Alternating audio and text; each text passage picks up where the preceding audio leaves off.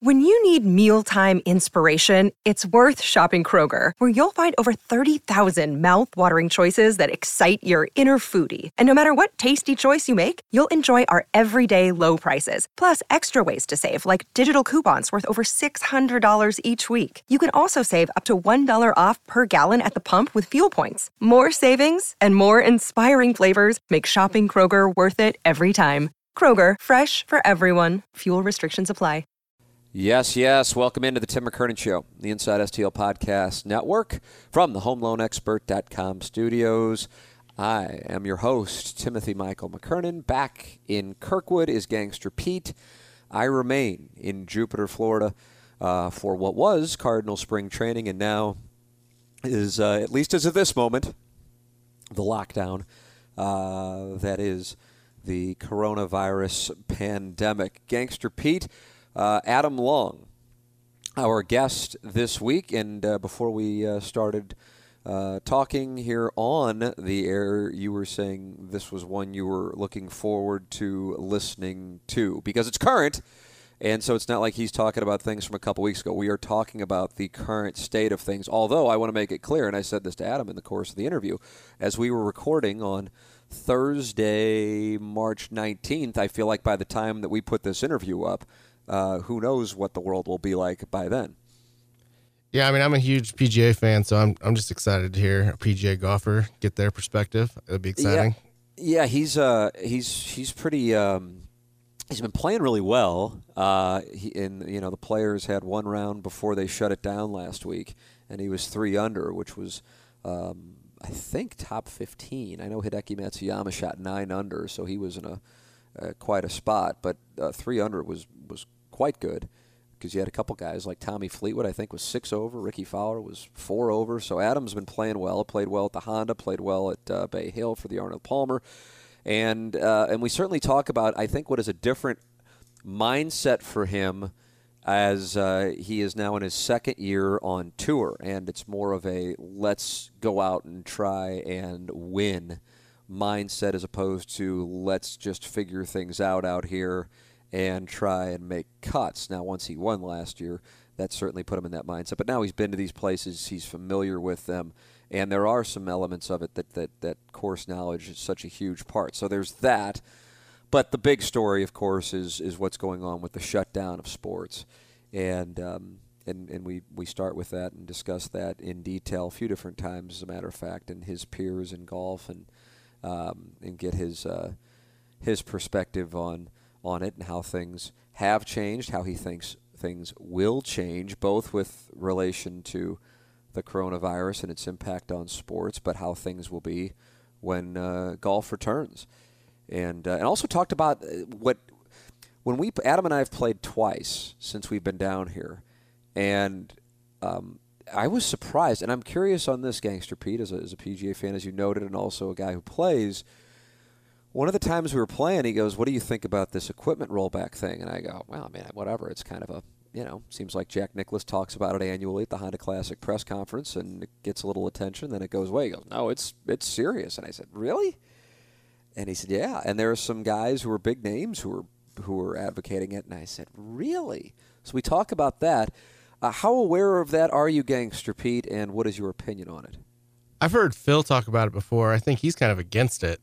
Yes, I would agree with that on Phil. I mean, the equipment doesn't really affect my game so much, but uh, I mean, I think at some point you can't just keep changing all the courses to fit the equipment. So I mean, I think something needs to be done at some point. I, uh, I, I, I mean, one of the things we talk about it a little, and we kind of get into the weeds. This, this is, this is. Sometimes I'll say, even if you're not a fan of this, you'll enjoy this one. I, I, I think I think if you are a golf fan, you will love this. I think if you're a golf uh, if you're not a golf fan, I'm not sure you will love it. Um, so I want to you know I always want to just kind of call it how I see it, what I think the audience's mindset will be, because we kind of get into the weeds on some things, and uh, and really one of the things, and I don't know if uh, Pete you have ever played a course with what would be considered firm greens. Um, and how it how it is how it is everything. I mean, it's it's everything as far as how it changes the game. Have you had that? Uh, have you had the honor yet of experiencing what basically is like trying to land a ball on concrete and putting on concrete, even though it's grass? Not like PGA Tour speed. Like I've played Dalhousie and some nice courses in Florida, but not not like what these guys are dealing with. Yeah, it's. I mean, you know, here here we're we're staying. We're at PGA National, and there are five total courses, four on the property. Um, one of them is like a mile or two to the west and the champion course where they have the Honda Classic, um, and, and, playing on that course versus the other three courses. I guess I've played two of the other three this year. It's just it's it's kind of like the difference, but even though it's Bermuda grass, it's the difference between playing I think almost any course in St. Louis. Uh, and I'd include a Bellerive or Old Warson. I've never played Boone, so I can't include that in there. But you know, as far as these high caliber courses, but they're just high caliber courses. They're not necessarily ridiculously difficult. The Honda Classic course, the champion course, as Adam says in this interview, might be the most difficult course they play every year. And part of it is the wind, which dries out the course and then firms up the greens. And I said, you know, I was telling him, which I'm sure I talked about on the podcast last year, how I played the day or two days after the Honda Classic with Jim Edmonds um, at uh, at this course and how I was hitting greens. I was the ball would land on the green, but they wouldn't hold greens. And you'll sometimes hear guys talk about holding greens and what they're able to do. And for them, it's second nature. They don't even Adam. I even I even ask him Adam about how they hold greens, spinning the ball, saucing it, which he then makes fun of me for calling it saucing. but uh, and he goes, yeah, he goes, I kind of learned to do it in high school. I mean, it's a variety of combinations. It's the ball, it's certain clubs, it's how you hit it. You know, it's the speed with which you hit it. And, is yeah, it's you know it's just kind of a thing that becomes second nature. But that's what you have to be able to do to hold these greens. Otherwise, you could land it on the green, but it'll just go bouncing off, and then you're like either chipping from this ridiculously tight Bermuda grass, or you're putting from you know 40 yards away, just trying to avoid rolling it off again. It's it's an it's another world, and, and you know so when people come down here and they want to hang out and play golf, they're like, hey, I'd love to play the course you know that they just played, the Honda Classic course, and I'm like. I'll do it, but I want to tell you this is not going to be fun. You'll, it'll be cool to see a course that you saw on TV and the bear trap and all of that, but I'm just telling you, you know, you're probably going to shoot, you know, I don't mean, you're going to shoot well above what you usually shoot. And there are a few other courses here that are good courses that are comparable to a, a standard course. Just beware. And and so I was saying to Adam, I said, "What's the deal?" And he goes, "Firm greens are everything." He goes, "That's what separates." And that was why when the greens softened up at Bellerive for the PGA Championship, they made such a big deal about it. But at that time, I hadn't experienced firm greens. And it's not just firm greens; it's it's just a, a lack of being able to control a golf ball. Because he said, if you give us, and I think he, I, I can't remember if he said this before we started recording or while we started recording. He said, if you give us soft greens, and we're 200 yards out, and we know we can land it, we're just going to go at the pin all day, and almost everybody out here is going to be able to hit it and stick it, which, of course, almost everybody listening to this is just like from 200 yards, they can hit it to within five feet and stick it. But the reality is they can't. The thing that changes it is the firmness of the greens. And while that's something in some sense you can control if the weather is right, that's why they couldn't do it at Bellerive because of how hot it was and they couldn't mess with it. Uh, so that's why they were soft. The wind is the factor that, of course, is not anything that can be controlled. And so when it gets super windy, they get even firmer.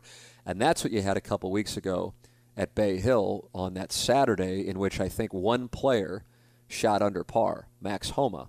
Uh, everybody else shot over par, and it was absolute carnage. Uh, and Adam said he loved it. He said it was a fun, one of the funnest rounds I've ever played because it was just absolute chaos and it forced you to, to think differently. Um, so th- this is a this is a, this is an interview that gets into the weeds. Uh, there's no question about that as far as golf goes, as far as how he plays, approach, his mindset, and um, and then certainly what's going on right now with the sports world being shut down, and um, and its impact, and also. I think he gave some perspective that might not be out there, as I'm talking to you, Pete, anyway, with regard to um, what they are thinking uh, with the uh, with the major schedule and the Masters, which I think will be of note to people. Again, assuming that by the time this interview makes its way out there, that uh, people you know the world hasn't changed yet again, or something has changed substantially with golf. So, um, just a, a, piece of information there. I don't know how long we went. Uh, I know it was a good long while. I enjoyed talking with him. He is a great smartass. He is a great smartass, and uh, and that certainly goes on when we're playing, and uh, and also in this interview, it's very dry, cutting. Um, and it's in my direction, so that will make those of uh, you who strongly dislike me happy as I as I experienced some shrapnel over the course of the interview. So Adam Long came over because uh, we weren't going to be meeting in a uh, public spot these days, and we did the interview, and uh, and I appreciate him doing that, especially considering his wife is going to be giving birth to their first child here in about. Uh, in about a month. So, Adam Long in the HomeLoanExpert.com studios, the Francis Howell grad, Duke uh, grad, who has won on the PGA Tour. He won what uh, now is the Amex. Uh, I think it's the Amex Classic. Amex uh, that, that uh, is in Palm Springs. It was the Desert Classic when he won it in 2019, beating Phil Mickelson by holding out a putt with Mickelson standing right behind him, and he is uh, starting to have some consistent performances on uh, tour, especially during this Florida swing that was halted after one round of the Players' Championship in Ponte Vedra. So grateful for Adam's time at the HomeLoanExpert.com studios. Ryan Kelley, the home loan expert, a loyal sponsor of this podcast from the very beginning. Ryan Kelley, the HomeLoanExpert.com, grateful for his support. Interest rates, it goes without saying. This is this is. Uh, I mean, I feel like I've been saying it since the beginning of the podcast, but now we're at a point where I don't know if they can't even get lower, but they are, of course, at all-time lows. Ryan Kelley, the HomeLoanExpert.com. Buying a home, refinancing, make sure you're doing it with Ryan Kelley, the HomeLoanExpert.com. Our guest sponsors every week. Guest sponsor is Mark Hannah of Evergreen Wealth Strategies. And for now more than a year, year and a half, uh, you're talking about uh, somebody I've been advising you to do business with, and that's when things were much different than they are now.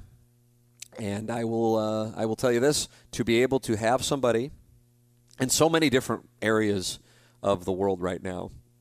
Uh, by that I mean not not uh, locations, but industries to lean on. Uh, it gives you some form of peace of mind at a time of perhaps the highest anxiety of any of our lifetimes, and uh, financial certainly would be at or near the top of the list. So we had somebody on the uh, radio show text in and say, you know, I hear Mark Hannah every week on the show, and every time I think I need to give that guy a call. And I say, I just, I mean, every week I say it. I'm like, you're going to be happy if you did. You are going to feel better about the situation if you did. So now, perhaps more than ever, go to evergreenstl.com, Mark Hannah, Evergreen Wealth Strategies, or give him a call at 314 889 0503. 314 889 0503. And you'll be very happy uh, after you talk with him. He speaks with everyday people every day about getting their finances organized, and especially right now with the situation that uh, the global economy is in. Mark Hannah, Evergreen Wealth Strategies, 314-889-0503, or go online at evergreenstl.com. Mark Hannah with Evergreen Wealth Strategies. And James Carlton of the Carlton State Farm Insurance Agency. Um, this is uh, another sponsor. I mean, it's kind of all perfect timing, as unfortunate as the perfect timing is is uh, you want to make sure that everything is buttoned up right now. I mean, that, that it kind of is an obvious statement, but this is the person. It just, it's it's great fortune that you know the people I'm naming: Ryan Kelley, Mark Hannah, James Carlton. I know them all. It's not like somebody emailed me copy and said, "Hey, vouch for these guys." I wouldn't do it. I know them all, and uh, so impressed with James Carlton that I switched to James Carlton for auto, for home, for life make sure that everything is in check, and they will do it for you at the James Carlton State Farm Insurance Agency in Webster Groves. There's not a doubt in my mind about it, man. There's not a doubt in my mind. Got a text from them this week 314 961 4800 or go online at carltoninsurance.net. James Carlton of the Carlton State Farm Insurance Agency in Webster Groves, 314 961 4800 or go online at carltoninsurance.net. Support our sponsors and in this case, I uh, can speak with the great amount of confidence that these sponsors are the people you want to make sure you're doing business with at a time like this. James Carlton of the Carlton State Farm Insurance Agency and Design Aire Heating and Cooling online at designairservice.com, the number one Trane dealer in the Midwest. It's hard to stop a train. Seth Goldcamp and his family have taken care of St. Louisans for generations. You're having any heating and cooling issues, they're the H- official HVAC provider of this podcast. Go online at designairservice.com. I am a client of Seth Goldcamp and Design Aire Heating and Cooling as well. So you find yourself at home, of course, now way more than before. Make sure that that home is taken care of, and they can install air purifiers for you for your concerns. It's Seth Goldcamp, Design Aire Heating and Cooling, the number one Trane dealer in the Midwest. You'll find him at designairservice.com. That's right, you'll find him at designairservice.com. Thank you to all of our sponsors who make this podcast possible. Our guest this week, presented by Mark Hannah of Evergreen Wealth Strategies. Ladies and gentlemen, from Francis Howell to the PGA Tour, ladies and gentlemen, Adam Long. Adam, welcome back. Happy to be back. This is an honor. Do you really mean that? No, but it's just something. It seems like everybody else always says on those shows, so I, I try to. Repeat Thank you. that. I could tell by your facial expression that you weren't being sincere. So what what is this time like for you and your peers on the PGA Tour? Weird. Yeah. Very, very weird. I think because most off seasons are in the wintertime and we're used to it. We're ready for it, mentally prepared for it. We've got trips planned. We've got you know holidays. It's that's all scheduled in there, and and you know it's coming all the time. But now this is more of been a, sudden, abrupt stop, and uh, so it's just a weird time. And now, I mean, as you and I are talking, it's uh, Thursday, uh, on March nineteenth. Yes, Thursday, March nineteenth, twenty twenty. I feel like the world could change by you know an hour from now, much less a couple days from now. But since we uh, saw each other last, the tour has canceled a variety of events, which means the soonest you guys would be playing would be what the end of May, I guess. yeah, it seems like. May uh, would be the Colonial Charles Schwab Challenge, which would be like, yeah, May 18th would be the first day of practice rounds, I think. Yeah. So what are you like? You want to stay sharp, I assume. You know, I was watching guys get interviewed as they were leaving TPC for the players, and Kevin Na, for example, is like usually I'd just go home and I'd you know I'd hit balls, I'd play, I'd, I'd practice. I'm just you know in this situation, I think I'm just going to spend some time with my family. Now I know you and your wife are about to have a baby, uh, so you don't have kids running around. He has a couple, but how are you staying? I mean, I'm sure you're playing and staying fresh and all of that, but how are you handling it as far as the golf side of it? Right. Uh, It's it's a little weird. I don't know. It's it's typically you take you know in a normal off season you would take a, the first I don't know a week two weeks to just kind of chill and hang out and have some fun and relax and then you know maybe start ramping up some workouts and some little more in depth and detailed like practice and start playing uh, uh, towards the end you start playing a lot more. It's kind of how I typically would go about it, but. This is such a long break. Um, you know, it's not four or five weeks. This is going to be, you know, an eight-week deal probably, and at least. I mean, I, I would be surprised if that was our first week back, but hopefully it is. Yeah. Um, hopefully that's what happens. But yeah, so I mean, so far it's just been a, a little bit of like shock, honestly. Um, I had a mini breakdown on Tuesday at home. I was like, we were doing some laundry and stuff, and I just like looked up at my wife. I was like, wait, is today Tuesday? Like, I've been home for wait, I've only been home for four days. Like, I feel like the, like it's been a week. Like, what in the world are we doing? So um, yeah, I probably could get a little more uh, regimented and scheduled here soon, but. Um, so far, it's been mostly shock. So I want a, a few things on, on on the golf side of it.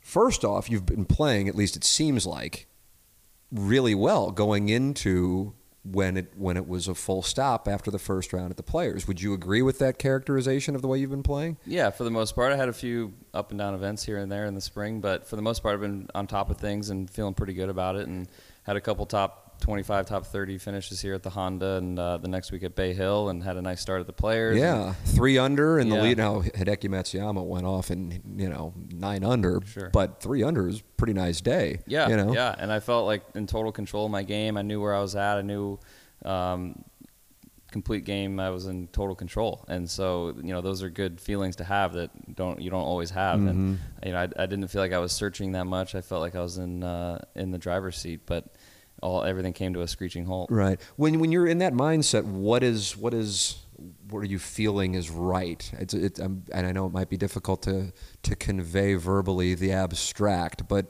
you know, versus when you're struggling? What is what is right for you? Yeah, for me, it's usually a golf swing, a mechanical full swing thing is where I draw a lot of my confidence from. And um, when I'm on and ball striking, I feel like I'm, I'm I'm striking it nicely. Then I feel like everything else kind of falls into place, and I'm giving myself a lot of birdie opportunities, and it just takes a lot of stress off my game. And um, you know, when it, when I'm spending a lot of time on the range trying to just figure out some feels to you know get back to where I don't have to think about the golf swing is the is the goal really. You don't want to be thinking mechanically that much when you're playing, but when I'm playing my best, I'm not thinking that way. And um, so, but when I'm on with my ball striking, I, I, I, get the most confidence from that, and that's how I was starting to feel. I uh, did some work with Josh Gregory that Monday, Tuesday, Wednesday of of the players, and um, you know did a lot some tempo things and just a few little things that just are fleeting in golf, but um, you know I felt like I was in control. Yeah, and, and so uh, I, I, walked with your dad and Josh when I followed you in the second round, the Honda.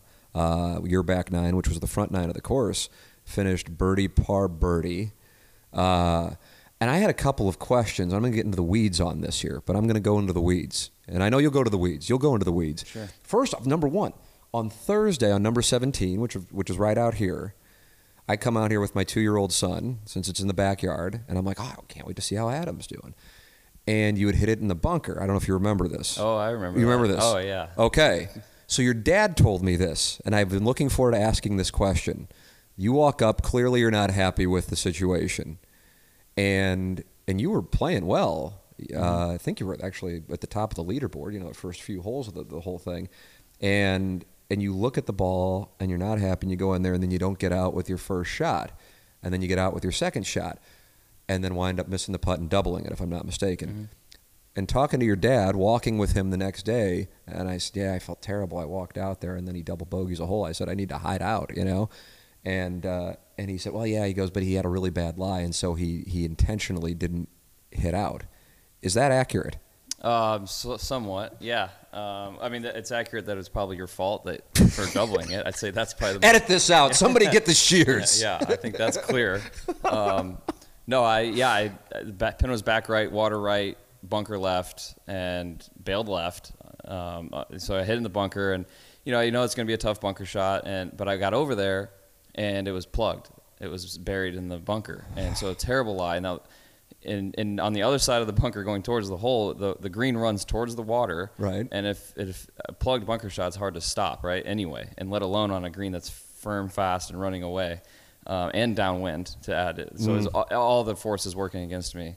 And so, I mean, I talked with my caddy about all our options going backwards, left, right, and it was just so much water. And everywhere you looked, it was just like, this is not a good situation. So, honestly, we talked and decided my best case scenario was to advance it, you know, four feet and hope that it hits in the rough and kind catches, kind of yeah. catches the rough and pops up and trickles onto the green and maybe you have a, a par putt of some sort.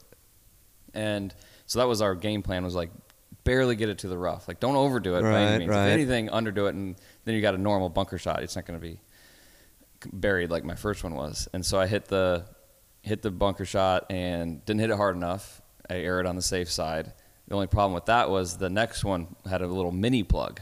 Oh no way! So that one's buried now too, kind of closer to the lip now. And it wasn't nearly as hard. There's a lot more sand. I could just kind of pop it out. I knew it wasn't probably going to go in the water, but it was still a tough one to get close because you have to swing just hard enough to get it out of the bunker and over the lip, but not too hard that it goes flying across into the water. Yes. Um, because actually the drop would have been back all the way back. All the way the, back by the tee, like what, tee. 20 yards in front of the tee box? Yeah, it, it, could have been like a going all the way back to like a 130 yard shot. That's maybe. where the drop would be? Yeah, because it was a yellow hazard. And so I, I, was just looking at like, oh man, this is rough. Oh my God. And so, um, yeah, we ended up, uh, you know, making five there, but it was pretty disappointing because I had been kind of cruising. Right. And, you know, I know these holes are hard, the course is hard, and pars are always good. And, you know, I wasn't trying to do anything crazy. I was, I was trying to be conservative and give myself a bogey probably, but ended up making a five, which, you know, was a little disappointing, but birdied the, the hole afterwards. So yeah, he birdied 18. Yeah. The, the reason why I ask is when your dad told me that, I go, that is just not, I'm sure some amateur players are listening to this and going, to even think that way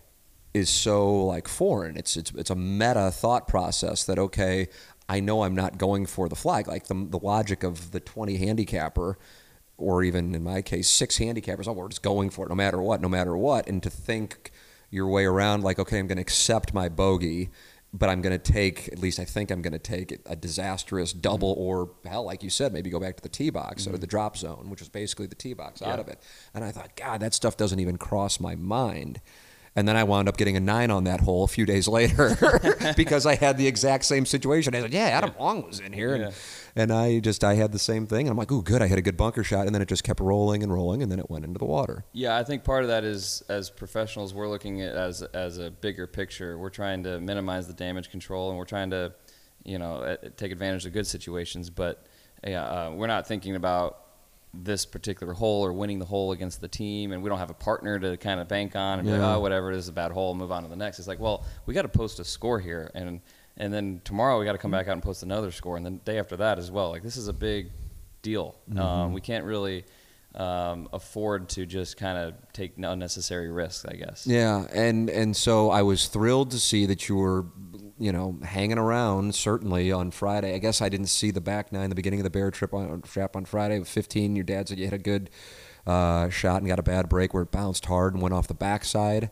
I guess on Friday, that's going to happen. That's part of the deal. But then you got things right, and we started following you on the front. My wife and I and um, and your playing partner, who also is a is a I don't know what the right word is, student client of Josh Josh's uh, Siwoo Kim. Is Ryan Armour as well? No. no, he's not. But he was in your he was in your group, uh, and he's fighting to make the cut.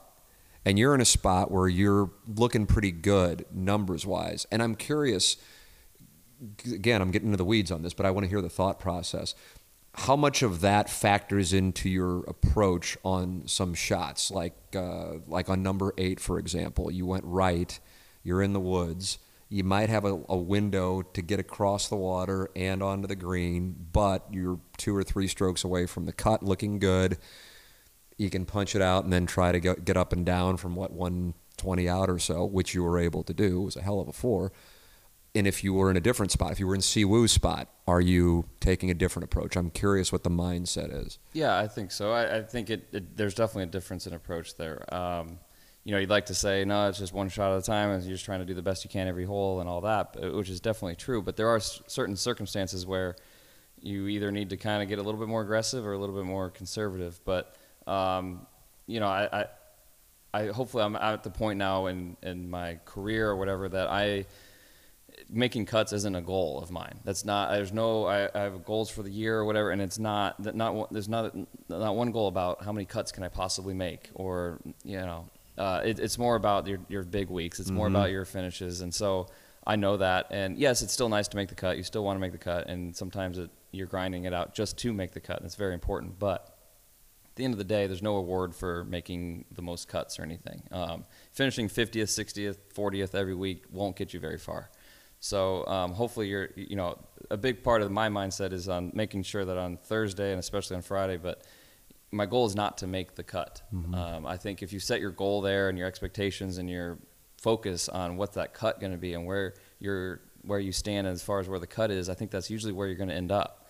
And I've kind of I've learned that I've been in that world. Do you And- think that's where you were your first year out there? yeah, hundred percent. Yeah, Yeah, especially okay. at the beginning. Yeah, not so yeah. much towards you know last summer or anything uh, later on, but certainly those first five or six events, you know, that's all I could think about was like I need to make a cut to advance my priority ranking and get into more events, and um, it, it's just a lot of mess that you don't really need in, in, out there. So um, I've made it a priority of mine to not care as much about the cut. Um, now, saying that, it's you always know what it is for the most part, and um, so it, it can be a little bit of a drama. Yeah, I, I, I- I mean it, that that tournament is so different too because par is a good score. Sure. You know, as opposed to like if everybody was putting up a, you know, the winning score is going to be what twenty something under. You're like, oh, I got a fire here for a birdie because par is basically like a like a bogey. Are there certain players who you like to play with where you can see the pairing sheet and you go, oh, good, that'll be good because they match up with your style, so to speak, or the way you like to go about it when you're out there? Or there i- is that is that the case, or are there? Um, yeah, I, I honestly I don't mind playing with just about anybody for the most part. I think But I saw your tweet when you were playing your first round at the uh, the players, and you had what Davis Love the third, and who else was in? yeah, Bay Hill. Um, with Oh, yeah, uh, yeah, Davis yeah, Love Bay Hill, that's and, right. Uh, and Vijay Singh. yeah. and you said what? There's how many majors yeah. We had uh, I think we had uh, like five majors and uh, like 56 wins between the three of the us. three of us. Yep, yep, not yep. bad. That's not bad at all. It's a hell of a group. But What- I'm- I'm that was it was odd to have you in that group, wasn't it? Yeah, it was a little weird, a little strange. Um, uh, it's just kind of how it shook out. I'm Right. sure the system just spit it out, but um, that was a cool experience, though. Honestly, I mean, I've watched them since I was a kid. Yeah. I had played with Vijay at the Players last year, so we had a little bit of uh, a pass there. But um, and I had met Davis here and there. Our lockers are always close together, and so we see each other in the locker room a little bit, and we always have a little chat for the most part. But had never played with him before, so I was looking forward to it. Yeah. Have you have you had a round with uh, with Tiger, Koepka? Have, is that has that happened? Uh, I haven't played with Tiger yet. That- Yeah. That's probably the biggest, uh, you know, the the biggest name, I guess, or something that, that would really get my attention. Yeah. Um, some of the other superstars, young guys, you know, I I feel like I we're the same age for the most part, or close to it, Mhm. or I've played junior golf with, or college golf, or at some point we've had some sort of interaction, or down here, and um, so I mean, I, yeah, I played with Justin Thomas and Rickie Fowler in the last year, um, for example. You've been paired with them. Yeah, for example, then that it's it's cool. I mean, they definitely live a different life than me, and they have a they bring a lot of fans out with them, and a lot of people follow them around, and you know they're in, they're watching us as well, and um, there's definitely a little difference there, but it, it's not like playing against or with, I should say. Tiger is That's I mean, a that's different the, different that's the world. ultimate. I'm sure you would love to have the opportunity because that means most likely something has gone right. Yeah, You yeah. I mean, I, we, I probably wouldn't get paired with them Thursday or Friday, but it would probably, you know, a likely situation would be a Saturday or Sunday. Let me let's go back to the Masters last year. So you played in it, did not make the cut, correct? Correct. Um, but you, I'm sure, were watching on Sunday. Mm-hmm. What were you thinking as you? wa- I mean, that's like a classic. Like if that pops up on the Golf Channel, I'm watching it now. You Right, know, right. what were what were you thinking? Because I mean, some big names.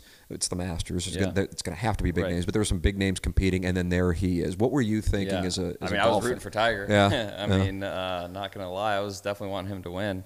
Uh, Were you at your place down here? But what's that? Were you your place down here? I assume, or were you we were still there? Uh, we had just gotten to Hilton Head for the next. Oh, okay, that's right, that's right, tournament, yep. RBC Heritage there. So, um, but yeah, I mean, we. I was watching along, um, just like everybody else, and I were was, you watching with some other players? No, I was watching just with my wife. I think we were just traveling. I think we had it up on the iPad for a long time in the car driving over, and it was uh, it was awesome. I mean, it was it was unreal. I, I didn't think he was going to win, but I wanted him to win. Mhm. Um, I just have always been a fan. I've watched him since I was a kid. It's a big reason why I'm playing golf and why I'm a pro golfer. And I think you know, watching him succeed is, is unlike anything other uh, anything else. So. Yeah, I was rooting for him big time, but I didn't think he was going to pull it off just because he hadn't won something like that in so long, and, he, and especially in that fashion. Like he was going to have to do some great things to win. It wasn't. He didn't need to just kind of hold on. He needed to. He needed to make some birdies and win. And uh, it was it was anybody's game. There's you know Molinari had the issue on 12, and it just got it got crazy quick. But Yeah. uh, that was uh, some some pretty awesome golf to watch. Does having him in your in that that day they were because of the weather they had put you're going out in, in threes. You know, it wasn't a pairing. You're going out in threes because of the weather. Do you think that that gets in even guy? I mean, what Molinari had won the Open, you know, six months earlier, seven months earlier. Uh, who else was Finau? I think was also in there, uh, if I'm not Yeah. mistaken. Yeah, Brooks had a chance. Brooks was there in the, in the group. chance, yeah. Does that does does that? You think it gets in guys' heads? I don't know, probably a little bit. I mean, Yeah. you certainly hear it. You hear the roars out there. I mean, it's- Augusta's unlike anything else with the with the roars and the sound. I mean, you just know where he is, and I can't imagine. I wasn't. Were you there. out on the course at the same time as him on Thursday and Friday? Uh, I don't know, to Yeah. be honest. Um, but I, I've been around him in other places and other tournaments enough to you know where he is Yeah. at all times. um, but uh, yeah, I mean, I think it probably does a little bit. I mean, these guys are these guys are killers, right? You're talking about major champions, some of the best in the world, some of the best of all time, are out there playing, trying to w- win the, the Masters. So. Um, it probably does play a little part, but I, I don't think it affects them all that much. Now that you've played it, um, what was your what stands out to you? I say the Masters 2019. I know everybody else goes, you know, Tiger Woods won it. You played it. What what what what do you remember? What stands out to you from that? Um, I mean, right away, it's just that I played. I realized afterwards that I played the, those two rounds with a cracked driver that I didn't realize was cracked. Um, What I the had hell? A, a little issue like Monday, Tuesday, Wednesday. I was just not hitting my driver that great, but some of the good ones were good, and then the bad ones were just not that great. And I was on the on the uh, range with my coach Josh a lot, trying to work out some. I thought it was my swing, but I just couldn't hit my normal little draw, and I was hitting these weird shots, and every once in a while it'd be like a knuckle diver, and I'm I just was really annoyed, and we spent so much time. That was the, that's what kills me. Is like I spent so much time working on something that I couldn't fix, but I thought I could, and I just wasted so much energy and time on that. I mean, I warmed up longer than normal with the driver, and I hit. You know, normally I'm hitting five or six, seven drivers, and I'm hitting like 20 out there uh, Mm-hmm. before I go out there. And so that was probably the most disappointing thing. Um, it's not an excuse because I actually hit it okay uh, in the tournament, just pretty uh, pretty short. Yeah. And uh, it, I was I wasn't hitting as far as normal, and uh, you know I missed a few fairways that I just didn't know why, kind of thing. So there's a few weird ones, but it wasn't it wasn't way off. Is is why I didn't think it Didn't was the think it, yeah. yeah. If it was way off and it was just every single one, it's like obviously. Mm-hmm. But I, I got to Hilton Head on Monday, and I went to the range and hit a few, and I realized like I, I looked at it a little closer, and I just saw just the little hairline fracture in the groove of the face of the driver. So that's it was a little hidden in the groove. God. And so that's just it. Just kind of eats at me a little bit because it's such a you know you don't know how many masters you're ever going to play. Yeah. Um, I mean, I could have made I made the cut anyway. It's not like I putted. Would you wind up or shoot? What do you? I don't. I don't remember. I don't even remember either, honestly. Uh, I think I probably missed the cut by four or something. Yeah. But, um, you know, if I would have putted great, I would have made the cut. So it's, you know, there's plenty of reasons why I didn't make the cut, but that's just, that's one that eats at me because I, I just spent so much time on it and energy and it just wore me out. Is there a set number of putts that you're like that was a good day putting? Because I guess the reason I ask, like for me, it's like okay, if I know that I, for me, and you'll laugh at the number. Mm-hmm. Yeah, I can already see you getting ready to go. I, might- I might not say it. I might edit in what the number is so you don't hear and laugh. But for me, if I am at 30 putts or less, all right, you're not laughing. Yeah. No, that's, you're, Okay. you that's, that's All right. acceptable. All right. I mean, it, it just, it totally But there's a bunch of factors. Yeah, What- For you guys, there's there's there's your proximity Sure. and the course. Yeah, and, and how many greens you hit. I Right. mean, if you miss 18 greens, you're going to have less putts because all your chips and stuff are going to be closer than That's a- assuming a than an gentleman approach. can chip. Yeah, but eventually, whenever you get to the green, it should be closer than you know your shot from 200 yards. Right. So it's totally relative to the greens and proximity that you hit. I mean, if you hit every single green, you're probably going to have more putts. You just are. Right. So um, Absolutely. having- it, it's a it's not necessarily a number of putts, but uh, you can break it down to proximity, and you know three putts are always bad, and I know you have too many of those. Um, and I felt like that was directed at me. Yeah, that's why I looked at you. Um, as opposed to our live stu- studio audience here in the dining room. They're, they're, those are always bad for everybody, so minimizing those is, is key. But no, I don't have a, a number of actual putts. what were those Augusta greens like? I mean, are they were they a different world than anything you can compare it to, or are they comparable to anything? Yeah, I don't know. I mean, they were there, there's just so much slope to them, and there's some such little tricky reads that you think is going to go left, and then you got to okay, Rae's Creek is over there, but man, this thing looks like it's going to go left, and then you put it and it doesn't go left. Wow. Um, So it does benefit the guy. Like Couples every year, it's, I feel like he's just like you know he's, he's not going to win longer. They're not going to win, but they're like They from a. DraftKings perspective, they only cost six thousand. It's like I might as well Yeah. put them in because they're going to be there. right, and I think And that- that's because of the course knowledge. You do think yeah, there's I think there's a lot of course knowledge, and I went early and worked with uh, a local caddy there as well. But I, I think there's so many like spots. Say, for, take the first green for example. Short right, missing short right on one is fine for two of the pins, but another pin or Yeah. two is awful place Yeah. to be. Or, or like left of one, terrible to like a left pin. Um, but you got to be know, you got to know that standing back in the fairway that like okay. I know yesterday it was okay to be short right, Yeah. but today I cannot be short right to this pin, and and sometimes it's a long ways away from the hole and it's impossible to get close. Even though you have all this green to work with, it's still impossible. So, and each green is very different, and you got to know your spots and know which which little slopes to take and which ones you can't, and it's uh, it's just amazing. And, and it's also it was interesting how much the course changed throughout the week. I mean, I got there Sunday night, and I mean by Thursday morning the course was a lot different. It was firmer, faster. Yeah. Than, than it was in practice rounds. Did you ever catch yourself at all? And I may, might, might, I, maybe you wouldn't. Letting the course get in your head, letting the event get in your head.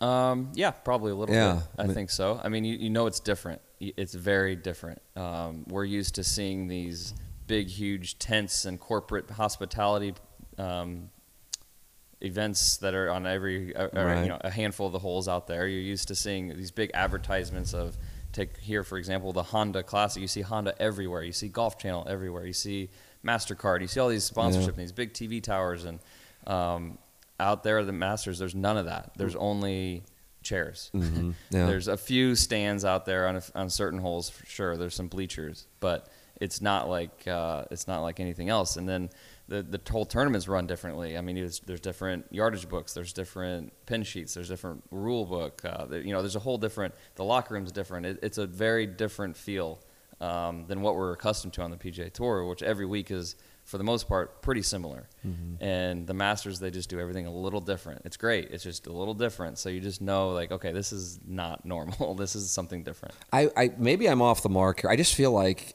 you know monitoring you know your play this year. I feel like you know if there were a Masters this year, and if you were able to be part of the field, that you would at least in your mind go down there, or is the case where we are up there, feel having a different approach. I think more confidence and comfort, and of course you'd have the course knowledge. But I just feel like your game's at a different place and you're at a different place mentally. That you'd be more on the offensive, so to speak. Is that a good read, or is it? Yeah, absolutely. Yeah. I think that's yeah. I think that showed in my play this year, and I think that's how I feel about just any other week on tour now, compared to last year where I was showing up and didn't know where the locker room was, and you know now I got it, and I know what to expect. I know which holes are you know conservative holes to play, and which holes you can go at it. And I the harder holes are seeming easier now. Um, PGA National is one of the hardest courses, if not the hardest course we play all year, and I was not nearly as uh, I don't know if nervous is the right word, but I wasn't. I was way more comfortable this year. Than Not I was last intimidated year. by the not, course? Not as Yeah. intimidated. It feels a little bit more like a home course every week out there, and I can't imagine the guys that have been out here for 20 years how they feel. But Mm-hmm. that's just me in one year. So. Um, yeah, I think that's uh, uh, for Augusta, same deal. I think I would know what to expect. I'd know the feelings. I'd know the expectations a lot more, and I would put me a, that would put me a lot more ease, and I'd feel a lot more confident. Gut feeling. Do you think you will be playing? Do you think the the Masters will be taking place in 2020? Man, gut feeling. I, I was at a no about 24 hours ago. Oh, and wow. Now I'm starting to kind of come around and say maybe they will try to have it in the fall, but I can't imagine. do you have like some Bud Fox, Gordon Gekko intel, or are you? Uh, I can't. Uh, I can't. nice, good. You're handling this say. right. You are a seasoned veteran. Yeah, I you're, plead you're shaking and baking. But I like don't- I'm I don't know, interviewing honestly. Quin Snyder right now. they would. They would. Shout out to Duke. they. They definitely uh, want to. I think they want to get it done. It's just I can't imagine a Masters in October. I don't know what the grass would look like. I don't know what the flowers would look like. I don't know what the product would be. And I'm sure a lot of people listening is going, "What does it matter?" Because they're picturing they play a public course in St. Louis or a private course in St. Louis or whatever. And they're like, well, "What does it matter?" But Augusta's a different animal. It is. And, and if you could explain, I know you're not going to go into the, uh, you know, growing grass and all that, Yeah. but there is a reason why they actually shut the thing down after you guys are done, right? Yeah, they open for another month or month and a half after the Masters, but they, um, yeah, they shut it down completely, and there's hardly any grass out there, and um, they shut it down all summer. So then to, to and they get it going. I've played it actually in, I think it was October in 2010. After I graduated, there was a member that had us out, and so I went and played it then, and it's different. I mean, obviously they're not preparing for the Masters then, but um, you know, they like to overseed that with I think it's gra- uh, over the Bermuda, which is natural around there, and that's better in the springtime than it is to, to start at the end of the summer to start trying to grow that kind of grass. It's just very difficult. But I, again, it's Augusta, so they can do uh, very powerful things Right. there that normal courses can't. Amazing how it would wind up working. Right. Uh, as as far as like how this is impacting the game overall, not you individually. When you talk with your your peers, I know you have some guys who you're obviously close with. What are they saying about this situation? I, I think it, a lot of it's funny. A lot of it probably depends on your situation. Um, I'm fortunate enough that this year I'm fully exempt. I've had a good year to start anyway, but even if I hadn't, I'd be fully exempt for the next, next season whenever that starts. Um, and so I'm comfortable. I'm okay. Um, another one of my friends I hung out with last night, Bo Hoag, on the PGA Tour as a rookie, came off the Corn Ferry Tour, limited starts. He's had a decent start to the season, pretty good position, but he needs these starts. He needs to perform, you know, to finish out the season. So he needs these events. He needs it bad.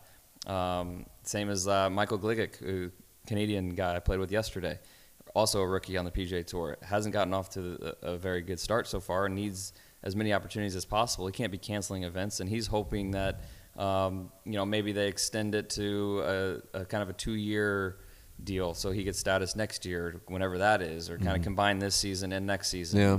Um, I, so I don't know. I don't. Everybody's in a little different situation, but it does have implications on the Corn Ferry Tour and their finals and Q School starting, um, Canadian Tour, Latin America Tour, and those feed into the Corn Ferry Tour, which feed into the PGA, PGA, Tour. yeah. And it's a it's a big deal, and it's not easy to to figure this out. So um, I don't know what they'll do, but it seems like they're probably going to extend maybe the playoffs another week or two um, later in the into the fall, just by a little bit, and add, make sure we get all the majors in there. Make sure we get um, some of the other big events, and and So you to- think they will try to get all of the majors in?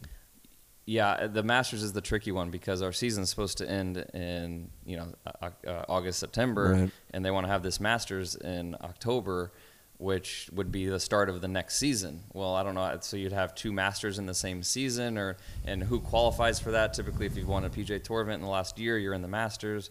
Well, does everybody get into the October one, or is it if you win this summer, you're actually not in the next Masters in the fall, but you're in the spring Masters? And so I, it, it's very confusing. I don't know. Oh, man, I'm telling you, it's something else. Well, it'd be great if it still could still could happen. Yeah. So, so let me ask you this with regarding golf courses and shutting down. Like, of course, you have courses you play down here to practice and also play. That's something that at this moment is being debated. Now, Washington, the state of Washington, uh, is one of the at the moment, as we, you and I are talking, one of the hardest hit places. And they sent something out yesterday. Um, I saw Chris Nagel, actually, St. Louis guy, um, retweet this that they listed the activities that they said are still cool to do. And this is one of the hardest hit states, and golf was one of them.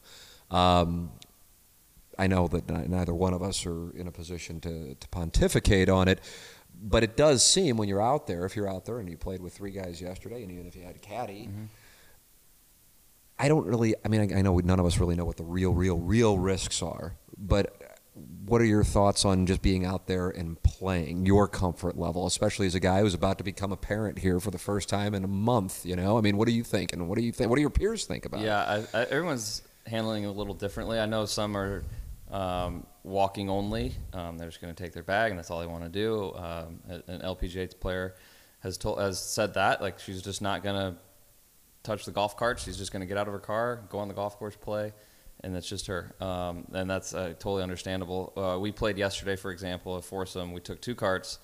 Um, the staff promised us that they had sanitized all the handles, all the steering wheels, everything should be completely clean. We had our own hand sanitizer anyway. To on top of that, um, we all none of us touched the flagstick. We all put our glove on to take the flagstick out. You know, I mean, why not? Um, you don't have to touch that. Right. Um, you could leave it in. Yeah, you don't even I, have to take yeah, it I out. didn't even. I didn't I just left it in Right, you yesterday. can leave it in, Yeah. uh, which is fine. But you're also probably going to touch it while you get your ball out of the hole. It's hard not to. Yeah. But you're probably going to touch it a little bit. But um, I think there's some precautions you can take. And the rakes. What about the, rakes? Yeah, same deal. Put keep your glove on, and Yeah. um, so I think everyone's at it probably a little handling it a little differently. But um, it, it, I just can't imagine us not playing. I, I think it's one of the safest things to do. As far, I mean, you can be as far away from your playing partners and competitors as you want. You don't have to be close. You don't have to touch each other, and uh, you can be safe about it. So I, I think as long as we're safe and we're aware of it and we're all on the same page and it's a thing, we don't have to shake hands afterwards, and um, I think it's okay. Yeah, uh, the, the, some clubs, I guess, are taking precautions like no carts. Some are saying no mem- no guests. Excuse me. Um, I don't know. I mean, I, I have no idea. It's just one of those things that I feel like people, to be able to get out, they compare it to hiking. You know, it's like you're not going to shut down hiking, but then at the same time, you're not touching. Take your pick of this or that. I don't know. I thought it was a positive to see that Washington, a state that's dealing with it in an intense way, gave it the okay and actually encouraged people to, you know, for the purpose of getting out. If they want to get out, this is an activity you can do. Right. I mean, golf is like everything else has never been cleaner. I feel like right now. So I think it's something to be aware of and something to be safe about and to be on top of for sure. Um, but as long as we're responsible about it, and and you know, none of us went in the clubhouse even yesterday, and I think we're doing the best that we possibly can with this, and it's very difficult, and it's uh, you know, it's this, the unknown is is kind of scary, but at the same time, for us specifically, it is our job, and it, it's it is something that we need to be on top of. Um, Yeah. We can't necessarily shut down because we, we're- you know, we're gonna. That's our job. We have to be on top of it. So uh, it's it's a bit weird for sure. Uh, you have uh, you mentioned uh, this being an honor to be a return guest. Did I say that? I believe so. We'll play the tape though back again for the live studio audience here in the uh, in the dining room. You've also had the honor of getting a chance to see my game up close and personal a couple of times. Um, and I, and I, I'm sure that there's been there's been a few things you've probably told Josh about, and now we're implementing in your game. And I actually think it's contributed to your performance at the Honda. I've learned a lot. yeah, I learned a lot watching you play the other day. Um, I I didn't know it was possible actually some of those shots, but Oh my gosh! um, yeah, I didn't realize you could go that far right. I didn't know you could go you could chunk a chip that bad, and I didn't realize you could three putt from that close. But It's all possible. I've learned a lot. It's all Josh, I need to talk to you. Yeah. Hey, we need to implement realize- this. Yeah, I told my coach, I was like, I had no idea how bad it could get. I had no clue. So we need to be on this. we need to realize that it can get Yeah. this bad. Yeah. So, would- one of the things we were talking about when we played whatever it was a month ago um, was some of the the potential for something that we've read about, but I didn't realize, you know, maybe actually has potential to happen, which is these rollbacks on equipment. I always kind of thought that was something that, that Jack Nicklaus will say when he does his annual Honda Classic press conference, and it kind of has a little attention for 48 hours, and then it kind of goes away. But that's is this something that you think really, really could wind up happening, or is it still just Um, kind of speculative? It, I think it's still speculative, but it's certainly something that the USGA and the PGA Tour and others are taking pretty seriously. I think there's enough um, strength and clout behind the, the argument for a rollback of some sort. It it gets pretty confusing um, to try to implement, but um, just as far as the the manufacturers and um, Yeah. how you know it, it, and, you know there's talk about bifurcation where you'd have the the PGA Tour would play a different golf ball than the than the amateur golf game would, would play, and that is debatable as well if that's a good thing or bad thing for the game. And um, you know, me personally, I don't think it's necessary. I, I just I don't think uh, you know we have to draw make the golf ball go significantly shorter for us to all to enjoy the game. It's it's an evolving game like anything else, and it's changed over the years. Sure. Um, you know, some of the arguments would be that the, older golf courses uh, can't you can't play a PGA Tour event because they're too short. They've uh, you know we've just outgrown them, and they can't they can't get any longer. They've they're in a small property or for whatever. So you know we can't go there. But at the same time, I mean, look at these hospitality tents that I was referring to earlier. That it's like, man, to hold a PGA Tour event now, you just need a lot. You need a lot of land, and uh, you know, it's just changed. And I also think that the long guys are always going to be long, uh, and I think uh, you know as long as like we witnessed a few weeks ago at Bay Hill, if if the greens are firm and the wind is up and the you know conditions get uh, somewhat tough, if the rough is really thick, if the fairways get narrow, it's going to be hard. The scores are going to be high, Yeah. and it's it's going to be a different game than Palm Springs, which I do love, but Of course. it's a different type of game of just driver, you know, wedge, iron, make the putt, move on to the next hole. hmm Is there anything that they? I mean, the wind, of course, is this X factor. Can't do anything about it. Is there anything that the courses themselves can do? Would the tour allow it to make it more challenging? You know, when you don't have a circumstance like a course like here, at PGA National, or the circumstances you guys had at Bay Hill, where all hell. I mean, obviously, at Shinnecock a couple years ago, all hell broke loose. Can there be something that everybody would be? Not everybody, but a lot of people would be cool with to make it difficult.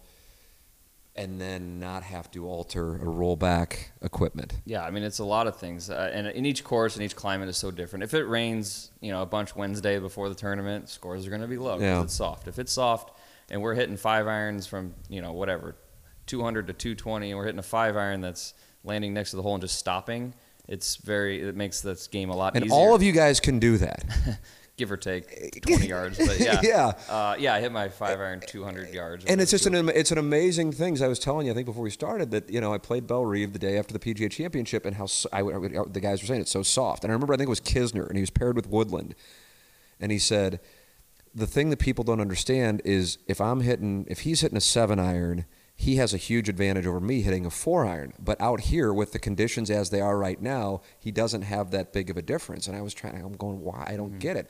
But then when I play these courses down here and they're firm, it's like, oh, my, you can't hold greens. Right. And that's the that's the world. I mean, it changes everything. It changes the game dramatically. Holy where crap! If if we're standing back there on a, on a 200 yard shot and the pin's in the back right, for example, and if it's soft, I can just hit a five iron right at it or a cut four iron or whatever I want that's going right at that flag and just going to stop. If it's 200 yards, I'm going to try to land it 199. But if it's if it's firm, I've got to look. Okay, this thing I need to land like 185. I need to land it like 15 short or something, mm-hmm. at least 10 short, 10, 15 short to allow for that bounce. Well, but if the pin's tucked on the right, I, there, I don't have any space there to land it eight, ten yards right. of the hole. I need to go to to the middle of the green, yeah. the front of the green. Now I've got a 30 footer for for birdie versus if it's soft, I'm hitting a five iron right at it. Maybe I've got a 10 footer. Yeah, and how different. I mean, it's just in I mean, and then it gets into the ability to what I call sauce. I don't know what what the official terminology would be. Holding greens. That's not it. Sauce. Is sauce not is not the green. No, what, spin what, would probably be the number one. That's too confusing. Spin spin sounds. We're gonna edit. We're gonna edit cool. this part out as well. Don't don't worry. It's gonna go. You'll no no one will ever hear the sauce. I'm a six handicap and I'm doing the best I can. Really? You can do better. Now, what do you mean by that? The the, the actual interview or my game? yeah, I'll let you decide. yeah, this is open to interpretation. Yeah. Uh, so that that's the thing that I, I watched. I'm just like, I mean, I, I, look at that, and now you take it for granted. Was this something you were doing like when you were playing high school, or is this something that, like, oh, I'm now I'm down at Duke, and I now need to sauce the ball? uh, I think it's just something that it's it's it's kind of I've probably done since high school. Probably. Really? Yeah, I mean, did somebody point it out to you? No, it's it's just a net. I don't know. I don't even have to even think about it. Especially like a full wedge, like a, from 100 yards or something. I mean, controlling the spin is huge. I've always spun it pretty good. Like I can spin it too much a lot of times, and, and there's a lot of times on tour where they're soft enough if they get soft that if you spin it too much, it's going to rip off the front of the green. Right. Spin is terrible. You don't right. want spin. Right. Um, when they're firm, you want that spin, right? Because they'll right. hold the green. But if it's soft, it's more of like, okay, I'm going to take an extra club and swing a little slower and take the spin off because I don't want this thing to juice back. Interesting. Um, but yeah, I think it's with the grooves, the golf ball, the, the swing speed, the angle of attack. It just produces it uh, almost naturally. Yeah, I, I, mean, it's just it's something that I, I, mean you guys take for granted, but it's it's amazing. The other thing that I've noticed from from from whether I be out here following guys or from playing with you, I always was under the impression the guys who are at your level would want to hit their their driver low, but all of you guys, it seems anyway. Now maybe it's a different circumstance. Not only are they bombs but they go up super high. Is that something that's changed, or has that always been the way that it is? Uh, I think it depends on the player. Still, yeah. I think you're seeing higher now than it surely it was probably 20 years ago. But um, and what what is that about? Um, I think trying to maximize your dis. I'm not a. I don't get into the weeds on TrackMan numbers or anything, but it is about maximizing your your club head speed, your angle of attack, your launch angle, and so you know you kind of have two options. You can either be Ryan Armour, like I played with it. Sure, Honda, I followed who, yeah. Great player, great dude. He hits low draw runner drives. That's just what he does. Mm-hmm. He's probably not carrying it more than anywhere from 260 to 275 on a general range day. And but that thing is rolling out over 300 yards because yeah. he's hitting these little knucklers that are just running. That's his game. He loves it. And then you have Phil Mickelson, who right now is hitting bombs, and they are sky high. When I played with him in Palm Springs last year, I, have never seen a human being hit it as high as he did. Really? And he's hitting it far. So it's high launch and ideally a little bit lower on the spin. And so you want the high launch to get it out there to carry as far as you possibly can, and then you want it to roll out as much as you possibly can. So um, Ryan Armour, for example, is not concerned about the carry as much as he is about the rollout. rollout. Um, Phil, in that case, was more concerned about carrying it just as far as he possibly can. God, how do you control the spin? Again uh, with your golf ball, with your the club head, with your um, shaft. So just equipment alone can change it. Yeah. Um, and then you can the the more loft you have, the more spin you're going to have. So you could deloft your driver. You could add loft either at setup or through your swing. You can you can change it that way. Wow. Yeah, there's a lot. Uh, yeah, I don't get into super um, detailed on that, but uh, you are a, a, uh, huge blues fan, um, and you were uh, there. Saw saw you outside Game Six, the Stanley Cup final. Um, seeing the Blues win the Stanley Cup six months after, five months, six months after you win your first tour event. Hell of a 2019. Uh, find out your wife is pregnant. Also, hell of a 2019. How does that? as a fan watching that, and I would imagine you had nerves for Game Seven. Okay, and then you are on the tour. You're putting in front of Phil Mickelson for a chance to win on the PGA Tour for the first time. I would imagine there had to have been nerves there too. But I think I said maybe said it to you, maybe I didn't. Playing with Edmonds last year, Jim Edmonds, and he he would talk about how nervous he would get, and it was just be like me and a handful of people just playing, not like even a gallery. And he like it gets in my head over the ball, and I go, okay, when you were at Fenway Park in 2004, were you nervous? He goes, no, I didn't think any. And I'm like, okay, I'm, I'm like trying to drive home a point. It's what you do, so you don't. So, so for that, was there a different experience because you're big into the blues, are big into the blues during that versus when you were out there and you're competing against Phil Mickelson to win a tour event? Yeah, it's it's totally different when you have control, which is what you're getting at. Like having control of my golf game on the golf course, like I, am nervous. I feel it on the first tee of every tournament, every tournament. Still, round. even now, absolutely, really, yeah. You feel a little nervous. You're like, okay, this is this is a big deal. This is important. This is my this is my thing. Were you nervous when I was on the first tee on Monday with me? Was that something that got? Oddly, no. For some reason, I just didn't uh, didn't get the juices I just flowing. Figured maybe that, that was much. just a, you know, the, the uh, celebrity factor. yeah. I thought might have. uh, the wow factor. Just anyway. Um, no, I think you know I still get nervous on the on the tee every round, every hole. I mean, I, I feel it. I feel the it's the competition, it's the tournament, it's the drive, it's all of it. It's it's it's important to me, and so yeah, of course I'm going to feel a little nervous. It's it's a different nervous winning the tournament on the last hole than it is on you know your your fourth shot on Friday is different. Like Right. but there's something there, right? There, Right. There's some- but I have control over my performance. I have control of the result in some way. And so that puts me a little bit of at ease, right? But it's it's maybe like driving a car. If if I'm in the if we're going through a, a, rain, Yeah. rainstorm on the highway and I'm driving, like I'm okay. Yeah. I, I'm nervous, sure. It's got my attention. This is hard. But if I'm in the passenger seat and somebody else is driving, I'm a little bit like on edge. Like this is maybe we should pull over. This doesn't feel that good. And it's kind of like that. So watching the Blues, I mean, on my couch, uh, Game Seven, I was freaking out. And I So mean, is it just you and your wife, or do you? yeah, I don't like big games like that. That's I am how not I am. going out. I don't need not. somebody chirping in No my ear about stuff. No chance. Less people, the better. And so I get that way with Duke basketball, Cardinals. Like if big games, I am not going out. Like there's no chance. And so, uh, yeah, I was at, at my couch watching Game Seven there, and I'm freaking out, and I have no control. I'm watching TV. I'm at the mercy of whatever these fellas like to do out there. right. So uh, it, there is a difference. For Now your wife's a St. Louisan as well. Yeah. Was she into it, or was she kind of like, "Oh, this is uncomfortable how Adam's behaving right she's now"? she's into it. Sure, definitely a fan. Definitely more so with the um, the Blues and the Cardinals than like I, I get this way over Duke games a lot too, Duke basketball, and she does not care if Duke. I mean, she would likes them to win, sure, but like mostly so I'm not a grumpy. She went to Duke? No, she went to Missouri State. Ah, that's right. Yeah, you told me that. That's Um, right. Those games aren't on TV as much. We don't get to watch them as much. But I make her watch these Duke games, and she comes and goes. She falls asleep sometimes, which is fine. But I think she mostly just wants them to win because then I'll be in a better mood. Right. But, um, yeah, that game was for sure crazy. Um, you know, she's of course. Uh, what we're talking about a month, a month and change from uh, Emily having your first uh, child, uh, son. Mm-hmm. Correct.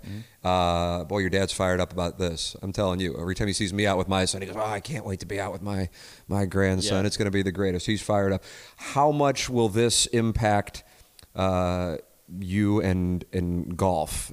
Sometimes I feel like we see guys like right after they're, you know, what I'm talking about. Mm-hmm. They they win. You know, they don't they don't they may not be getting sleep, but for some reason there's like a bump. Right. You know? there is. It's it's a real thing. Uh, um, I've probably seen it go both ways, but um, I don't know. To be determined. I think as long as we handle it as best we can and be honest about it, and the communication's there, and we work hard to, together, that I think we'll be fine. Um, yeah. I mean, Chris Nagel, you mentioned like he's had some. A few kids now in his Yeah. day, and he, I feel like he goes on these little stints afterwards and just crushes it. Um, and uh, Nick Taylor on the PGA Tour, Yeah. for example, he had Yeah. a baby in November, and then he won Pebble Beach in February pretty quickly after. Sure. So, um, you know, we, we've got. It's been nice to be on tour. We, a lot of my friends are around the same age. Have had babies, about to had babies in the last year or two, and so we've learned a lot from them of places that they stay, how they stay. Do, are they getting two bedrooms and things that they bring along with them on the road, and the the slumber pod that you put over the crib so they can sleep, and all these different things that um, we had no clue about before that we're Yeah. learning as we go. But um, I think it'll certainly change a lot. It'll put a, a lot of um, a lot of things into perspective for me. Probably golf won't seem nearly as life or death. Yeah. Um, and I think we'll have to just kind of figure out our way. Yeah, the uh, the bump is a real thing. That's interesting. I had I noticed it, but I'm like, ah, I wonder if that's. And I, I didn't even realize the Nick Taylor element of it. With That the, was uh, a that was a quick one there. That Yeah. was awesome. Um, Andrew Landry won Palm Springs earlier this year, and he's got a two-year-old, I, Yeah. I believe, something like that, little Brooks. And so I, I you know, I, I, you know, I think it's. Uh, I've seen a lot of guys do really well with babies, so it's not something that I'm scared of. Uh, I'll just keep betting you because I know what's coming Send around the corner here. Uh, what, how do you view uh, nerds like me who play DraftKings?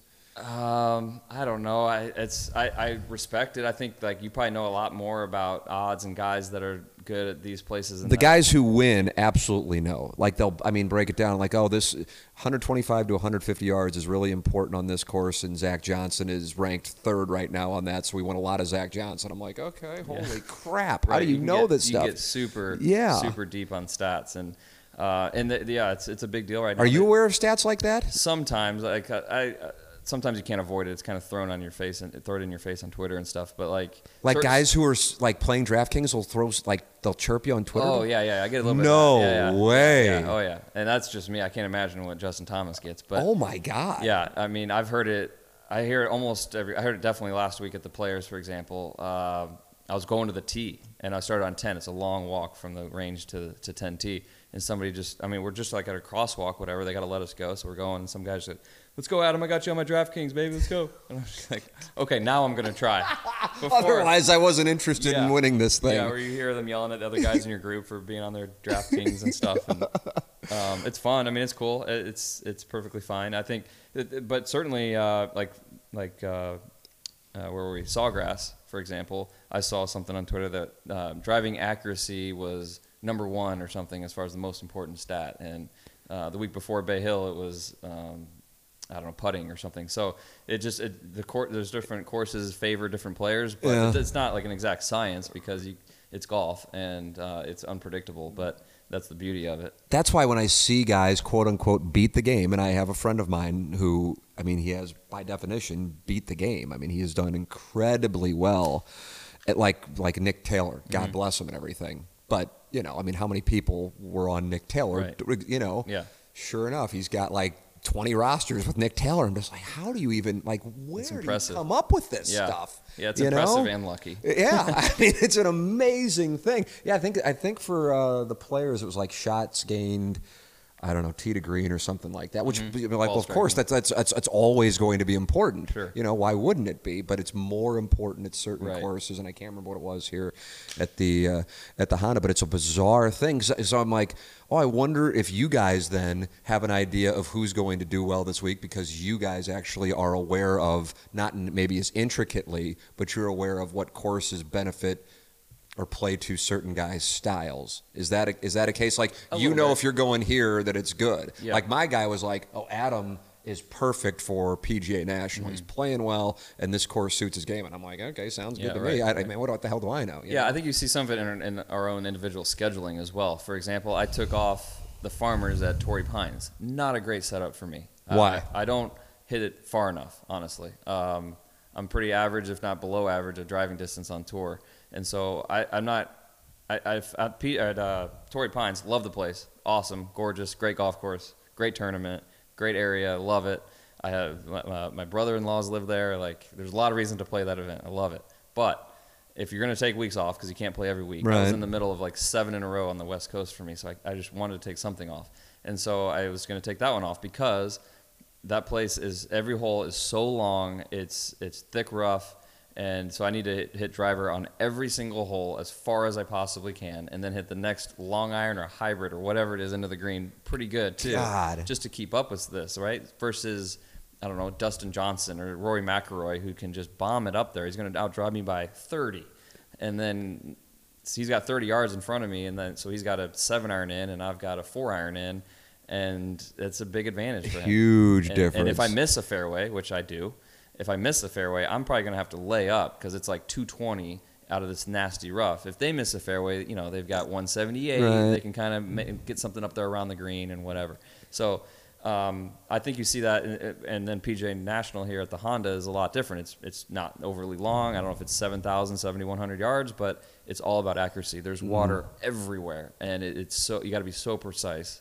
and it's all about controlling your golf ball. Well, you don't see bombers necessarily winning every year here or doing well or even playing for that matter. Yeah, you um, don't. at the Honda. So I, I think you see that just in our scheduling. I, I, with, with with with regard to the bombing and like McIlroy, like looking at his swing because I mean he's you know he's like my size, but he like goes low and then he like explodes up, and then now you see guys. I mean Tiger obviously is a huge example. Jason Day is an example. Do you think the golf swing has gotten to a point where it's so violent?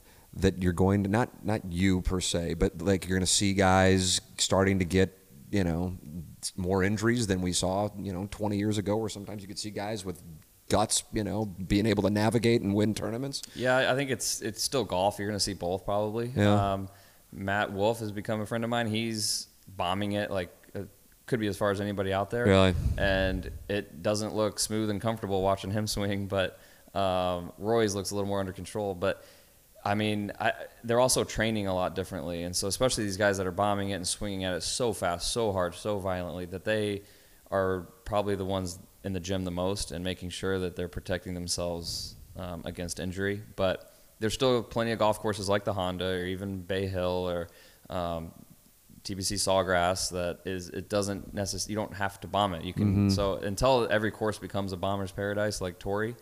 Um, I think you'll still see a, a different types of winners. I mean, Nick Taylor that we're talking about won Pebble and he does not vomit. So Yeah. and he was hitting two irons a lot out there. So I, I think there's enough variance in the schedule. There's still 40 events on the PGA Tour, and there's just a little bit of everything, a little bit for everybody. So, um, and, and that doesn't mean I can't play well at Torrey. It doesn't mean I like no chance could I ever imagine playing well there. I don't feel that way at all. It's just more likely that I would Sure. I would finish higher at a place more like PGA National. We at this point now the majors kind of all have their setups. I mean, it goes without saying. You know, Mm-hmm. you have Augusta, and then the other three rotate, but they usually have a consistent kind of theme.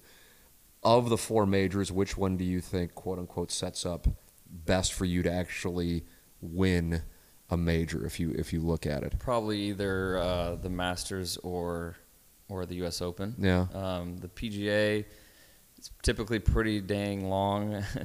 um, it, it can be thick, rough, and all that, but it's usually a bomber's kind of Yeah. place for the most part. Their venues. Um, the U.S. Open is all about difficult, and usually I do well in that kind of situation. So I. Um, and Augusta, I think, kind of sits fits anybody's game. I mean, Patrick Reed won; he's not bombing it, but also Bubba Watson won, and he's all over the place. And I don't know. I think in just, uh, Jordan Spieth, anywhere he's won is probably a chance that I could win, maybe because he's Yeah. a little more like me, um, distance wise and ball striking and things is, is his. His, his masterpiece, and then I don't even know enough about the Open Championships over there in Britain. Uh, Yeah. well, Britain mostly. So I don't know. I, I the fact that I've never played over there probably uh, puts that at fourth. Sure, yeah. I don't. I, I'm just. I mean, maybe I'm off the mark, and maybe it's because I'm like, oh, I real, you know, I know Adam. I like Adam. I want to see him be successful. I just feel like you're trending in a really positive way. You know, again, part of it is, you know, I've got my DraftKings wizard guy telling me this, but I mean, I see it myself, and then I also just feel like, but that was always when I interviewed you last year. You know, and I was, I was talking to your dad about it. I said, yeah, when I interviewed Adam, he just was like, yeah, I know. I mean, I was, I'm, I was confident I was going to make the PGA Tour, and I'm sure a lot of people on the outside were going, boy, you've been out on at the time the web for a while. Mm-hmm. You know, once you hit 30 on the web, you're, you know, it's like being 40 in Major League Baseball. Usually, I mean, I think. Mm-hmm. Sure, yeah. But you were always like, yeah.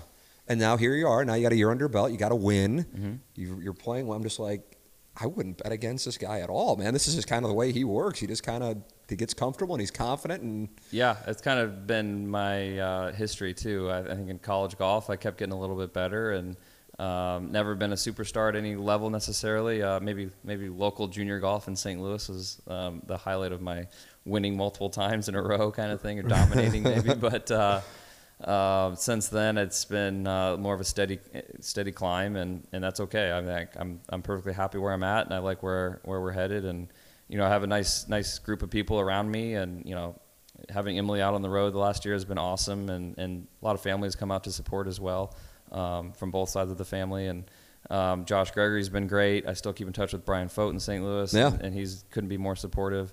Um, you know, my caddy Julian Trudeau, we linked up almost a year ago now, and it's been a pretty big game changer for me. Was that a tough thing to do to the, the caddy switch Oh, thing? yeah. yeah, It's the hardest part of the job, 100%.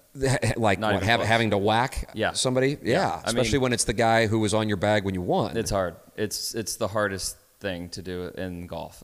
it really is, So especially you- when you like the person and it, it's it's a you know. so I'm sure you do it face to face, I assume, or Yeah, at it- least a phone, at the very least a phone call, but you're probably together, so you're able to do it face to face. It's got to be brutal. It's got to yeah, be brutal. I've done it all kinds of ways. I mean, I've had to let people go. You, you hate it. You never get. You never enjoy it. I don't No. give a damn who you are. I don't care who you are. It's awful, especially Yeah. when you you generally care about the guy. Yeah. Um, and I think that's the hardest thing that we have to go through. It um, at the same time, it's your job, it's your business. You have to do what's right for you, and you know you're breaking somebody's heart, and and it's just it kills you to do Yeah. it. Um, at the same time, you're excited about the change in the future and what could be. Um, it just didn't work out with, with Matt before. Um, great guy. Wish him all the success. I know he's been working on the web or uh, Corn Ferry, and and uh, he'll be fine. Um, it's just it's hard to hard to do. Um, Right. it- it's hard to get it out. Yeah. um, we're we're not used to doing that. Um, we don't. Yeah. We we're not Yeah. CEOs of big Right. companies. So. Um, but sometimes it, it change is good, and that's what you have to do. And I was fortunate to link up with Julian, who's Who was he with before? uh, well, he's was mostly with Graham DeLaet. He he was with him for a number of years through his success. Had a bazillion top tens and great success with with Graham. Graham had back injuries, Yeah. several. Had to withdraw from a bunch of events, and so he was going to be out for a while. And, and Jules was kind of bouncing around different guys, kind of temporarily waiting for Graham to get back. And um, that's when I linked up with him. He had been already kind of bouncing around and taking jobs here and there, just knowing Graham was going to come back at some point. He didn't really know necessarily throughout all of this if it was going to be a week from now, a month from now, a year from now. And so he was just kind of uh, waiting it out. But um, that's when I linked up with him about a year ago. Wells Fargo was our first event in May. And uh, I, I kind of knew from the first few days, like, this is awesome. This is going to be really good. Um, Jules is awesome golfer in his own right. Played All these guys are, aren't they? Uh, no, Usually, not no, really. no. Like like Fluff's not a plus four. I don't. I don't know. No, I don't think so. But this, but so, so some guy, but I mean, some guys are like legit. yeah, there's a lot of really good players out there, but not all. of Not them. all of them, really? No, there's there's there's some that are. But awesome. but your guy is Uh, Jules is great. He uh, he played golf at Wichita State and played professionally for a while. Um, Could he beat me? He played yes. He played at uh, he played um, on the Web.com tour for a year. Oh, wow. Um, he was on the Big Break show and Oh, really? so he and then yeah, so he's a good player in his own right, which I think has probably been the best thing for me is that I truly, truly, truly trust his input and his, he's very on it. He's got a golfer's a pro golfer's mentality out there, and he he he challenges me to to maybe be a more aggressive than I want to be sometimes. And there's other times when he kind of dials me back and gets me to be a little more more conservative. And um, I, I, it's just we've had we've got great communication. He's got a great family, a wife and baby. They stayed with us at the Honda. Um, we've gotten to know them really well, and uh, I couldn't be more thankful. Are, are, are they? Are, I guess it's player by player, but serving as part therapist in addition to. Oh, yeah. Yeah. Yeah. Okay.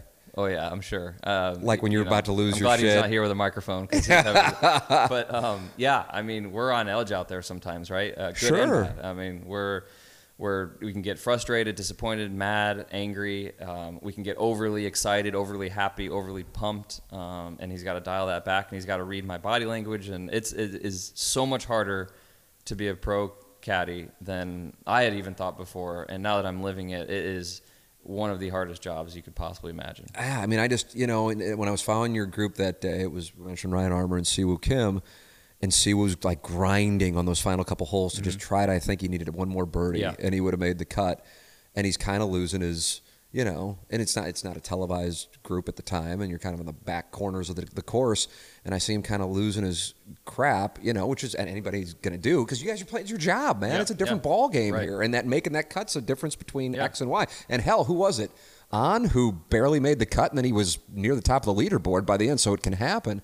And I'm thinking, man, if you're the caddy there, do you do you intervene, or I guess you just know your guy, and you're and sometimes your guy needs to let it out, and, or sometimes you know you you need to get your guy back. Right. I guess it's a case by. What do you need? Do you need him to say, hey?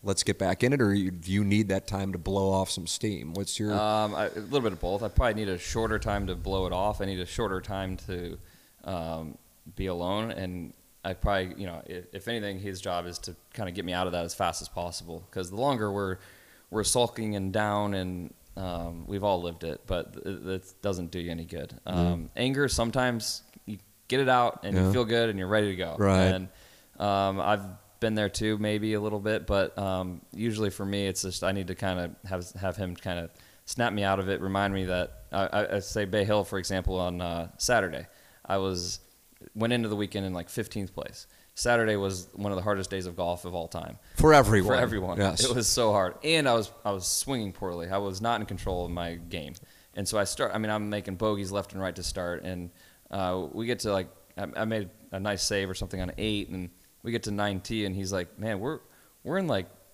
40th place here, bud. Like we're you're, you know we're not in 70th. Mm-hmm. Like we got a lot to play for, and we have a whole nother round ahead of us the next day. Like we're Good good. perspective. Like, we're fine. We're fine. And you know, I'm like, okay, I'm not in 15th place. I can't probably win, and that's kind of what I was most upset about. Was like, I can't. I'm not gonna have a chance to win this tournament tomorrow, and it just, ugh. Yeah. You know, it, it wasn't necessarily like, oh, we're gonna finish last or anything like that. It was just more of like, man, I just really want to be in contention. I want to be in the mix tomorrow. And I started the day in 15th, and here I am in 40th. Like that's mm-hmm. not good. But then he kind of flipped me like, hey, we got a lot of opportunities ahead of us, a lot of birdie holes ahead of us. We're we're fine, and that was a nice little little calming. Yeah. Like like come on, let's let's not give up. In other words, which I never have, but you know, let's let's stay with it. Let's keep it going. You made reference to uh, to Josh Josh Gregory, your swing coach, um, and he also works with with Patrick Reed. Have you gotten a chance to know him well because you have the same coach? Uh, he's been off and on with Patrick for the last few years. I think you know I don't think they're working together right now. Oh, okay. officially, but um, you know he has a, another guy he works with, but he's he's known Josh a long time, and they they have, they have their own relationship, and uh, you know he, I think he still sees him here and there, but um, yeah, a little bit. Uh, I've gotten to know him here and there, really, but uh, not that much. The reason I ask, I just feel like even though he's not at the, the perceived level anyway of take your pick of whatever, you know, Tiger, Koepka, DJ, Fowler, Thomas, whomever, I feel like you can say the name to a casual fan and they will likely line up. You know, I mean, he's a polarizing but yet non. I mean, he does have a Masters. I mean, don't get me wrong, uh, and had big Ryder Cup moments. But that's why I ask about it. You know, and and where.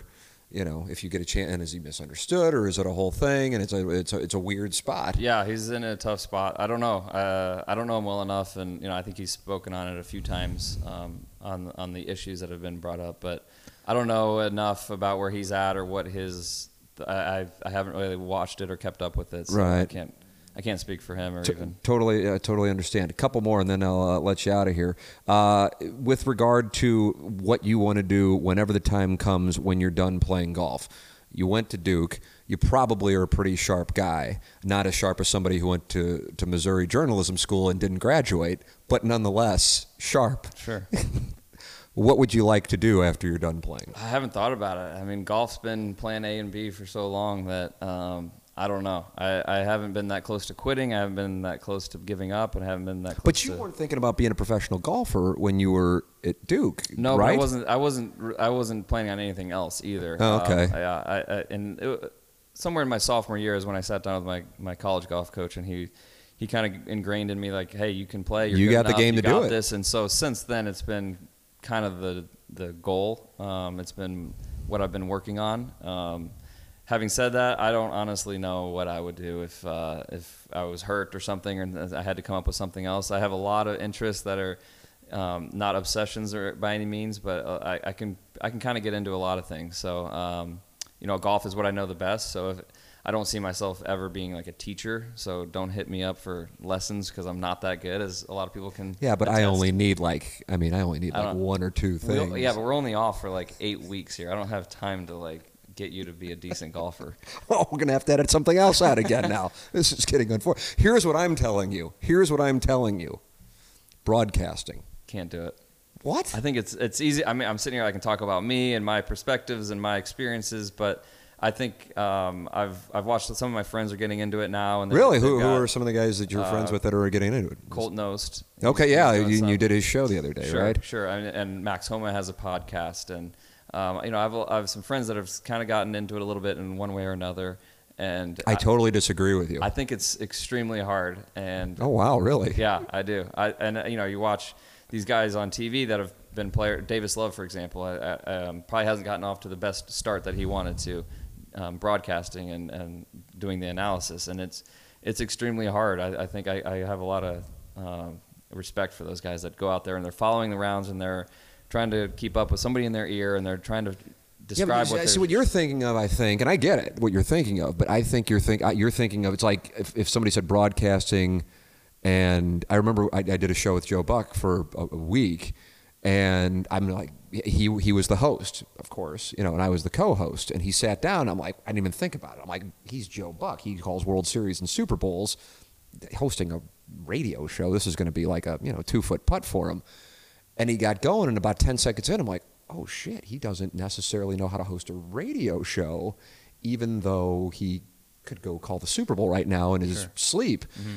And so what I'm saying is, you're I think you're thinking of more like the the you know the DL3 guy or the Johnny Miller kind of guy. And what I'm saying is more like the and Feherty I realize is in its own world with the interview show, but you're just so damn quick with the golf knowledge and then also what I consider to be unjustified shots in my direction that no one will ever hear. easy target. that, that I think that I really do think, and I was wondering, but I was like, you, you having gone to Duke, you probably could go, you know, start up a company here this afternoon if you would like, and, and turn it into some monster if you wanted. So that's why I was curious if you had thought about what you're going to do after golf, because I feel like, and I'm not just saying it, you know, and I used to say this to Edmonds too, who now is in mm-hmm. broadcasting and I because I would do interviews with him when I was doing TV, and I'd be like, he would hate to talk about baseball, but if I talked about anything else, he'd be all over it. But he just didn't want to talk about baseball. But then now, and I know you watch Cardinal games, and I don't know how closely you're paying attention when he's broadcasting. He sees and knows things like a savant mm-hmm. with Yeah. baseball. He's just not all that interested in it. he just Right. happens to know it. Yeah. And it's so good, but he doesn't realize how good he is. Yeah. And with Joe Buck, Yeah. he did that interview show. I don't know if you ever watched it. It was like a long form interview show, and uh, and I could tell like he like was stern. He would get things out of people that I'm like, man. I, I text him. I go, dude. I go, That's a great show. He goes, really? You think so? I go, no, because you're getting people that say things that otherwise they're comfortable. That's the key. Mm-hmm. I mean, Tony Romo's awesome at it. yes, I mean, there's another one. I mean, I know he's getting paid now. 17 big milli. time There you go. For it, but um, aside from that, I mean, honestly, if he's he's on the on the call, and I, I'm going to probably tune in a little bit. Yeah. it's amazing what he's is. able to Yeah, see. really That- yeah, that that that's that's in another realm. I'm just saying. I don't know. I just some Right. guys are guys like you're like yeah. It's just that that's not what you know. But I'm just saying. You, Now you, you- want to trade some lessons for some golf lessons? I see what you're. This is. I don't know. I mean, I, I, I think. I think right now. I mean, we talked about your game's trajectory. I feel like mine is actually right now steeper. I feel like it's steeper. I'm in a, a really good place right now. I Probably think. true. Yeah, of course I. It is. Uh, but th- I, I really believe that. I All right. really. All right. I'll, You I'll add it to the list. Yeah, I don't. I don't think you're going to take me seriously at all. Uh, you, you mentioned goals. Final thought. What are the goals? What are the like? Re, like really like the goals? Like Justin Thomas likes to post that Instagram thing at the start of the year, and Mm-hmm. End it's of the like, year. Oh, it's end of the year, never, whether or not he che- whether or not he checked them off. Yeah, you know, yeah. Uh, I'm kind of in his boat where I don't really like to talk about it and get it out in the public Until Be a thing. after the Yeah, fact. it, um, I don't want that to, to be a, a thing, I guess. Um, but I mean, always trying to win, always trying to um, you know be as high as I can on the FedEx is big.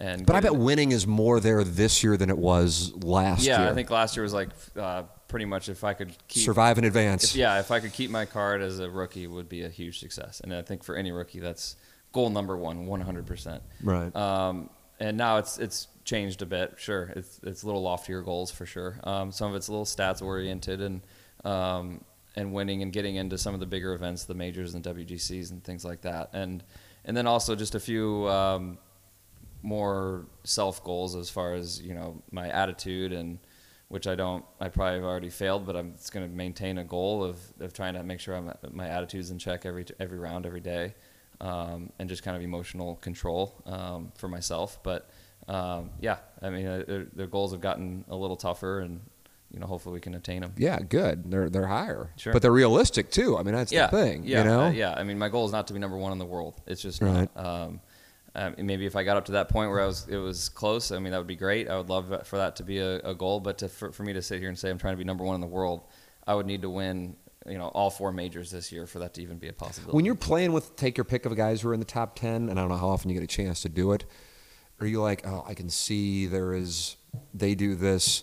Like, in my opinion, and again, you know, I realize its credibility is in question. But in my opinion, like when I was following, I'm just like, okay, Adam's clearly in a different class on this particular element of the game, and I can see, and there's no need to get into naming names. First off, I might not be right, but secondly, just just observing that, and so then that's that's one tier, and then when you see, take your pick, McIlroy right now or whomever, are you like, yeah, that's a different? I mean, obviously, distance, Mm-hmm. that's that's that's that's something that you can see statistically, but Mm-hmm. are there things that you see, and I'm like, yeah, you know, this guy or this group of guys do this at a place that I just don't know if I can ever get, or or do you not view it that way? Um, I mean, I was, yeah. Whenever you ever get paired with a, a bomber, it doesn't matter if he's Rory McIlroy or, or Matthew Wolff, who's you know 20. Mm-hmm. Um, that's always impressive. It's always like, dang, like that is a different golf shot. Like, and is it key I to let, don't let it get in your head to not go? No, I don't think so at all. Because you don't I, even I think worry I'm about. maybe old enough now or something. If I was 20 and I just turned pro and I'm like watching that, I'm like, I can never beat this guy. I can never beat Matthew Wolff because he hits it so dang far. Yeah. And I mean, what is he hitting it? How far is he? I hitting? don't even. It, I don't. A lot. Really? Three hundred something uh, and uh, he can send it. But I, I think I've, I've just kind of realized that it's, that's not professional golf. Like there's a lot of amateurs that hit it a lot farther than me too. I'm sure, Sure. a ton of college guys hit it farther than me. And like I've accepted that. That's fine. It's not a goal of mine uh, to to be super long. Because at the end of the day, it's about controlling your, your game and your golf ball and your motions and, and, and getting the ball in the hole. And there's a lot of ways to do it, and there's a lot of opportunities. There's a lot of tournaments. It's it's it's not you know we have one week you beat this guy. It's over the course of a season. You, it's all about your highlights and having some nice finishes and being cons- as consistent as possible. But you don't have to be a bomber. But having said that, playing with those guys, it's like dang. That is awesome. Like Yeah. I wish I had that. Sure, Yeah. I'm jealous. 100 percent jealous. Is that just like a God given thing? part of it? Sure. Really? Like, some of these guys are just animals. I think Dustin Johnson was just born a, a freak athlete.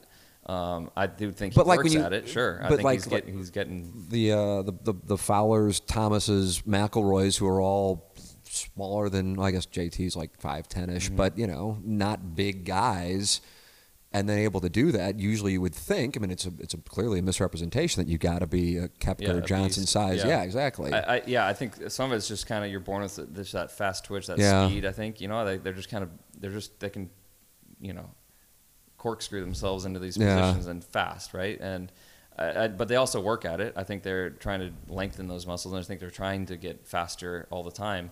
Um, but I don't think e- any of those guys have like taken a year to like, okay, I'm going to just go from hitting it extremely average or short, and then next year I'm going to be one of the longest guys uh, on the planet. Like, but I think it's just been a gradual growth, and I think that they're pretty fortunate. But then they also do things to get longer, sure, and to, to maintain it. But um, yeah, they're pretty fortunate. But there's plenty of great players, plenty every every year in the top 30 on the FedEx Cup that aren't bombers. They're not, you know, complete world beaters with that. And um, you know, I look up to some of the older guys that are, that have been out here for a long, long time. They've had these long careers without doing. It. I mean, Vaughn Taylor is like Yeah. is just so impressive.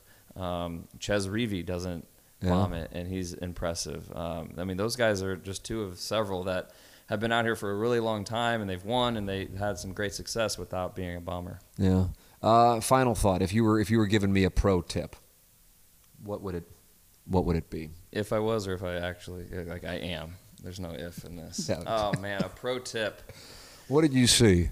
I I know what I think is my biggest golf issue because I feel like if I just said issue, you might have you might have gotten personal. It would have been yet another thing we'd have to edit out. This is your show. I guess. I- I'll end it on a high note. Thank you. Oh, wow! Really? Wow! I have respect. yeah, of course. Um, You're Duke guy. You guys are known for your class. Yeah, I, I don't. I mean, it, it seems pretty good. I'm gonna be honest. I was kind of joking before, but I think your golf game's better than you think it is. Wow! Yeah. I can't tell right You now if you're bluffing no, at the no, pot. This is this is true honesty wow! from the heart. Um, I'm still waiting. I still feel like I'm getting set up. I no, I, I didn't analyze your swing. I was I did not stand behind you and say what is this guy doing wrong or right or um, for me it's usually more of like I can just see messes being made around the greens that are just like you just have no chance. If you're if you cannot chip the ball and putt the ball if your speed is that far off all the time you're just never ever ever going to reach your potential. Mm-hmm. Because the full swing it kind of comes and goes. It's it's important and it's great and all that. But if you're if if amateurs have pretty decent short games and I mean short games and putting and all that and get the ball in the hole they can turn doubles into bogeys. Right, I- and, then I that just- mi- uh, it changes gets- the thing yeah. so drastically. Yeah, and it's a it's a touch and feel thing, and it's different grass down here than up north, obviously. Sure. So there's definitely a difference. But um, getting your chips closer to the hole, your putts need to be way closer to the hole. Like from 30 feet, it shouldn't be a going six feet by or six feet short. That should just almost never happen. It should be the exception ver- versus uh, the norm. Yeah, I don't know. I just uh, I, that's all I've done down here is actually just. I was like, yeah, I'm not even going to work on the, and I love it. I can't get enough. Do you like to practice? I assume you got. You can't get to where you are without if you don't like practicing. I do like practicing. Yeah, I like practicing more than playing a lot. Same here. Yeah, yeah. I do. Do you go with the earbuds while you're playing? Uh, No, is that, that's frowned that. upon. Yeah, no, a lot of guys do. Um, if anything, if I get a, if I'm starting to feel a little stale, I'll, I'll play a, uh your show or um, or some music, You couldn't keep a straight face on that. or I'll I play mean, some was- I'll play some music um, or a podcast or something um, on my phone or something. But I don't want anything in my ear because then I, I lose that sound. Sure, Um, absolutely. But if, if it's in the background, I can. It, it's fine. All right. Well, uh, I appreciate the time as always. Uh, I feel like I got a great pro tip. I think you're being serious. No matter what, you know you can walk out of here knowing that you made me feel like you were being serious, and I think that was probably the end goal. Mission accomplished. Adam, thank you so much. Uh, congratulations on the success, and uh, best of luck to you and Emily on the birth of your son here soon. yeah, thanks. Thanks for having me back. All right, man. So there it is. Adam Long, our guest here from the HomeLoanExpert.com studios, still, as of right now, in Florida. Gangster Pete, I don't know where I will be when I talk to you next. I, uh, I will either be in my basement in St. Louis or I will still be down here. And I was texting with one of my um, people who I would describe as being well informed. And he said, if you don't leave now, uh, as in real soon, and I'm talking to you on what, March 20th, he said, be prepared to stay down here until June. Oh my. Yeah. I I kind of thought okay maybe we'll do April but it that's that's so I, I I have no idea. I have no idea. It, it's certainly what's on everybody's minds. I know we did questions from the audience. We welcome people's questions slash opinions by emailing T. McKernan at InsideSTL.com I think in the golf world um, as you heard Adam talk about that at a couple different points in the interview um, I think they I think they knew I happened to be out on the course with Adam. Um, on I guess it was Monday when Major League Baseball announced that it was delaying its schedule uh, for another eight weeks. Uh, that it wasn't like he was surprised. He knew that that was going to cost him uh, and everybody on the tour. Um, I mean, that's that that's their job. They don't receive salaries. That's their job. Cost him more tournaments, but they, that's I think what their expectation was. And um, as a matter of fact, uh, I don't know. I don't know if I've said this on the radio. I don't know if I said this on um, podcast on questions from the audience, but uh, that um, when we when we were pulling up to the 18th green, he said, "I've just heard from," and I don't know who it was. I think it was another player that it looks like they're canceling a couple more events. So they're just they they just kind of expect it. And I mean, if they're out there playing in June, at this point, I'd be thrilled. Gangster Pete, where are you on that? Absolutely thrilled if they played all this year. Yeah. Oh wow. So that's where you are. I mean, I think this is about to get bad. Yeah, unfortunately, Gangster Pete, I'm with you on that. I really am. I uh, and I was telling Anna Marie, my wife, that uh, I think it was two nights ago that I said it to her, but I, everything's kind of running together. I know I said it to Adam as he was leaving, and I said, I don't know where you are on this, and he's like, Yeah, I kind of. And I said, For me, it's yeah, it had to have been two nights ago because I said for me, it's been in the last 24 hours, so I don't know what to do uh, as far as staying, traveling. You know, I've been told not to fly. We have a two-year-old. My wife's parents live with us, um, and uh, and what the best play is. It's like, well, then drive. Okay, well, you're driving. You're driving with a two-year-old. You're stopping quite often. You're staying in at least one hotel, if not two. This is a this is an 18-hour. I think depending on your pace, but 16 to 18-hour drive.